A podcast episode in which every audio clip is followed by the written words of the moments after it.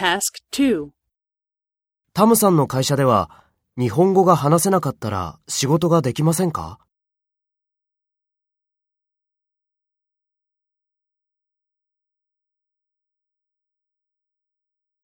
そうですか。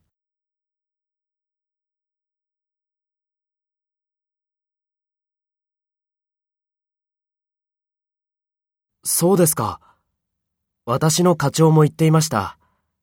でも、今、忙しいからなかなか勉強できません。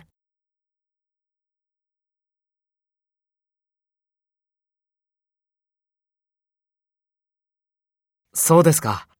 私も春になったら勉強を始めるつもりです。頑張りましょう。